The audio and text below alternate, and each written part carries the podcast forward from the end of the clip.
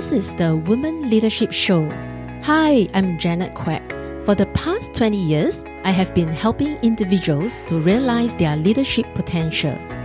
In recent years, I have trained, coached, and engaged leaders across Asia-Pacific region to build high-performance teams and improve individual engagement and motivation.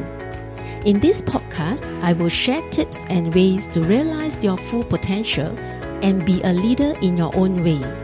Join me in this journey to discover them.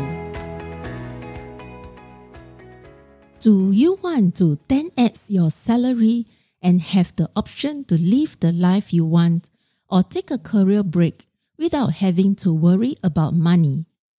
In my Money Blueprint for Women Leaders book, I will be sharing with you the secrets that I used to overcome my five-figure debt, retrenchment, and still able to achieve financial success. Download at www.janetaisyahquek.com .com/money. That is JANETAISYAHQUEK.com/money. As T. Half Hacker says, either you control your money or it will control you. Welcome to Women Leadership Show. I'm Janet Aisyah, and in this episode, I will be sharing with you on our couple journey as Chinese Muslim. About 10 years ago, after I gave birth to my third child, I was seeking for something in my life which I found was missing spiritually. I have achieved in terms of financial and also in terms of my corporate ladder at a certain level. However, I was still not happy. Something was still missing, even though I was married and I have three children. So that prompted me to start searching by reading some books and also get to understand a different religion again. I came from a Taoist and Buddhist background, while my husband was also more into the Buddhism. During that time, after the birth of my third child, I had this masseuse who came to did a confinement massage for me during my maternity leave. And that is where I start to try to know more about the religion Islam. And it got me interested because there are some similarities with another religion. And so I wanted to understand more, and I was given a book and also some YouTube to listen to. I took the time to get to learn more about Islam and also what are some of the misconceptions and the perception what other people think about this religion. My friend, who is my masseuse who had did the confinement massage for me, has also explained it in a very beautiful way, in such a way that I was not pressured to understand this religion is not about the do's and the don'ts. Later on, I went to an association for converts to attend classes and to learn about the prayer. During those times, my husband was not sure if that is something that I'm very serious into it or it's just a temporary moment when I just wanted to learn more about the religion and I may get back to my old religion. So he did not really question me, but just observe and try to understand what I was doing. So being a supportive husband as he is, he would even follow me to the convert association to attend some courses and also to attend some talks so that he will also try to understand what is this religion about. During that time, he was still not convinced about what I was doing, and but just observing that what will be the next step for me in terms of trying to whether I would want to be very serious to go into the religion. So it was not an easy transition period during that time because it was a really drastic change in terms of in terms of understanding the religion and also in terms of some of the diet changes and even the prayers, the fasting month and all. How I felt at that time was to really focus on myself, because I understand that to take care of myself first before I can take care of others. If I feel lost and I was not clear about my own direction and have a clarity in terms of what I want in my spiritual life, I am not able to guide and to share with my family in terms of the direction that they are going to for. So I decide to learn more by attending the classes, learning from the teachers, and also reading books and talking to Muslims and also non-Muslim to understand the religion better and what other people think of this religion. Fortunately, and thanks God that my husband decided to attend the classes as well and also get to understand more about the religion, and he started the fasting month during the same year that I've decided to convert. So it was before he decided to convert to be a Muslim, I prayed about it, and I have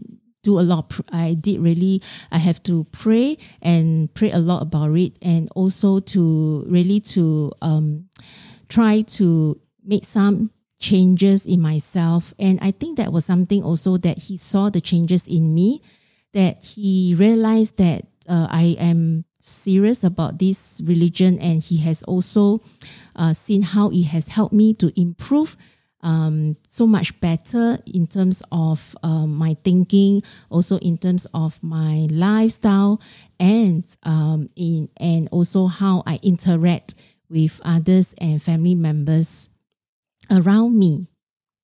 And so that year we had a nikah again, which is like a customary wedding, but it's to signify that we are a newborn Muslim and we get married again, and we invited a few friends to our reception, so to celebrate this occasion. It was a very wonderful journey for us as a Chinese Muslim, where many people up to today are still curious about my conversion, and also that the first thing that come to their mind is it that I married someone who is a Muslim, who's a Malay and not a Chinese. So they get very surprised when they know that my husband is also a convert, and then we do bring up our children to through this religion, through prayers and fasting and all.